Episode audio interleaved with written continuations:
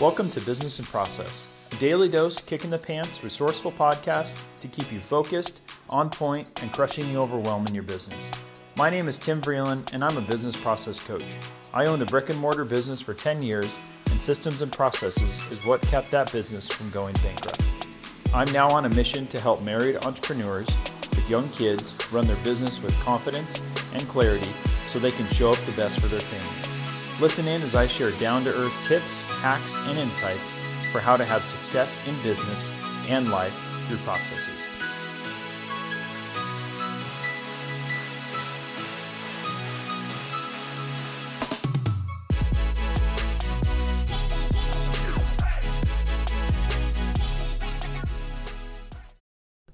What is going on? Welcome to another episode of Business in Process.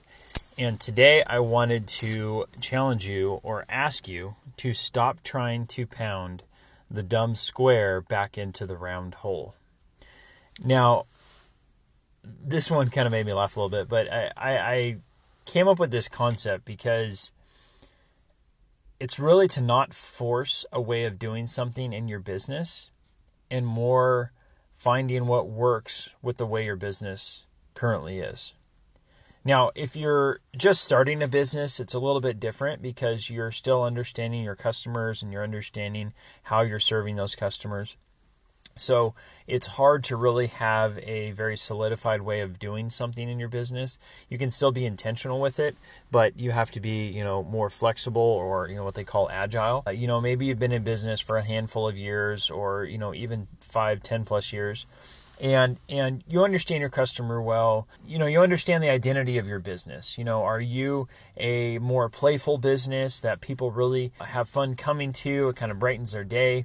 Are you a business that's handling a lot of heavy a lot of heavy information? You know maybe even gosh i'm trying to think like someone you know even thinking like like a funeral home or even someone that's not respite but they're you know someone that's in care to their death. I'm, I'm i'm blanking on the name of it right now. You know what type of business do you have? Whatever the case is you know if you've been running your business for any length of time you should understand the identity of your business and you know what people expect when they come to your business. So if you were to make a, a total shift in your business, let's say you were a funeral home, but everyone came and it was like a party, you know, like would it feel would it feel odd? Would it not feel right to them? Would it not be serving your customer in the best light in the best way?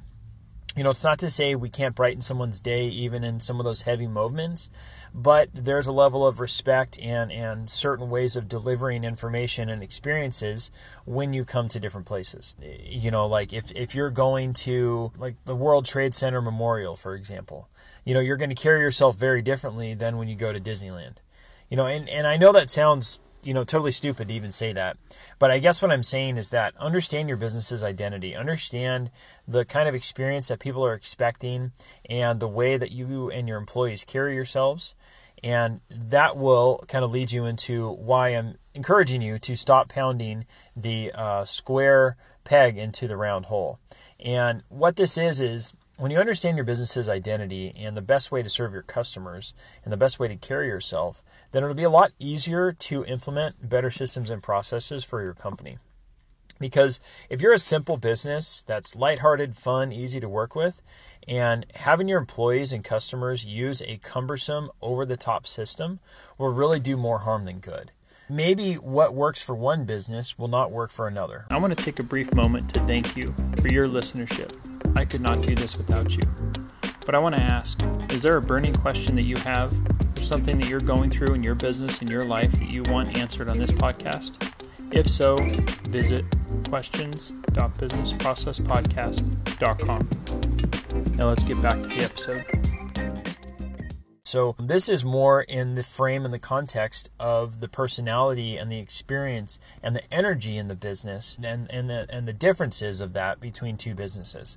So, really, when you get into systems and processes, it can be overwhelming when you're shopping softwares and, and finding solutions because there's very rarely ever just one solution. There's usually not only multiple ways of, of, of solving a problem, but but even if once you decide you know like if you were to use like a crm or something once you decide okay we need a crm that's really what's best for our company right now there's so many solutions out there So, finding a company that really is in line with the identity of your company is going to be easier to implement it. It's going to be easier to train your employees. It's going to be easier to get your customers to use the software if there's any uh, sort of customer facing experience, you know, like forms and, and, and videos or, you know, whatever the case may be. Really understanding that will help you to better shop out systems for your business. And this really comes down to I don't know if I said this already, but really comes down to alignment. So, understanding your business's identity and making sure the software that you're putting in your business is in line with the way that you do your business. Because also hyper being hyper efficient in your business, like automating things or having customers maybe do online payments, may not work for some businesses that really have established you know, kind of more of that old school in person transaction. You know, so maybe the way you collect customer payments is still going to, you know, maybe seemingly been the be the point where your your process slows down but there could be other parts in your business that you can streamline and build up because you don't want to be narrow minded to think okay, my business needs to scale. It needs to be more efficient. So, um, you know, we're manually taking cards over the phone from customers. You know, we're manually taking uh, credit cards over the phone from customers. So let's just automate that. We can actually send out a payment email, and then once they send the email, then they'll get a, a, a confirmation. And they, that may not work for all businesses. You know, this this is I, I don't have a better experience or um, a better example on my mind right now. But I guess I guess the point is is to not be narrow-minded to think that once you identify a bottleneck in your business that that is the place that you should start because it might not be.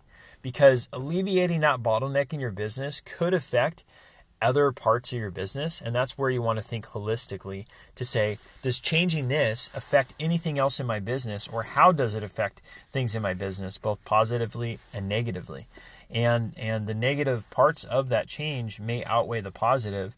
And then you go okay but we still are are kind of bogged down in our efficiencies.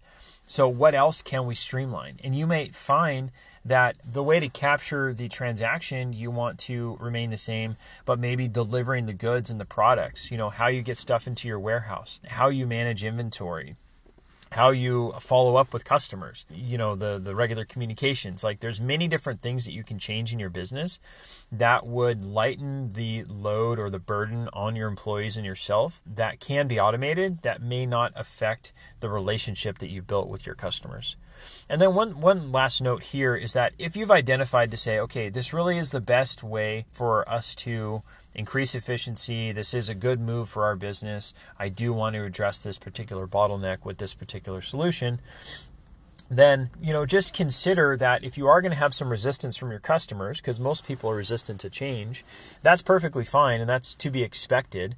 So you can just prep them for that. You can kind of warm them up to the new experiences you know elaborate why you're making the change in your business how it's going to be better for them and and how you're doing it because you really care. You know it's not because you're trying to save money.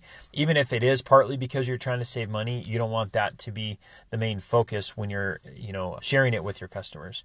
So there's many different ways to go about this. I don't want this episode to go on forever, but really the the whole premise of this is to stop trying to force solutions and systems into your business that may just not work.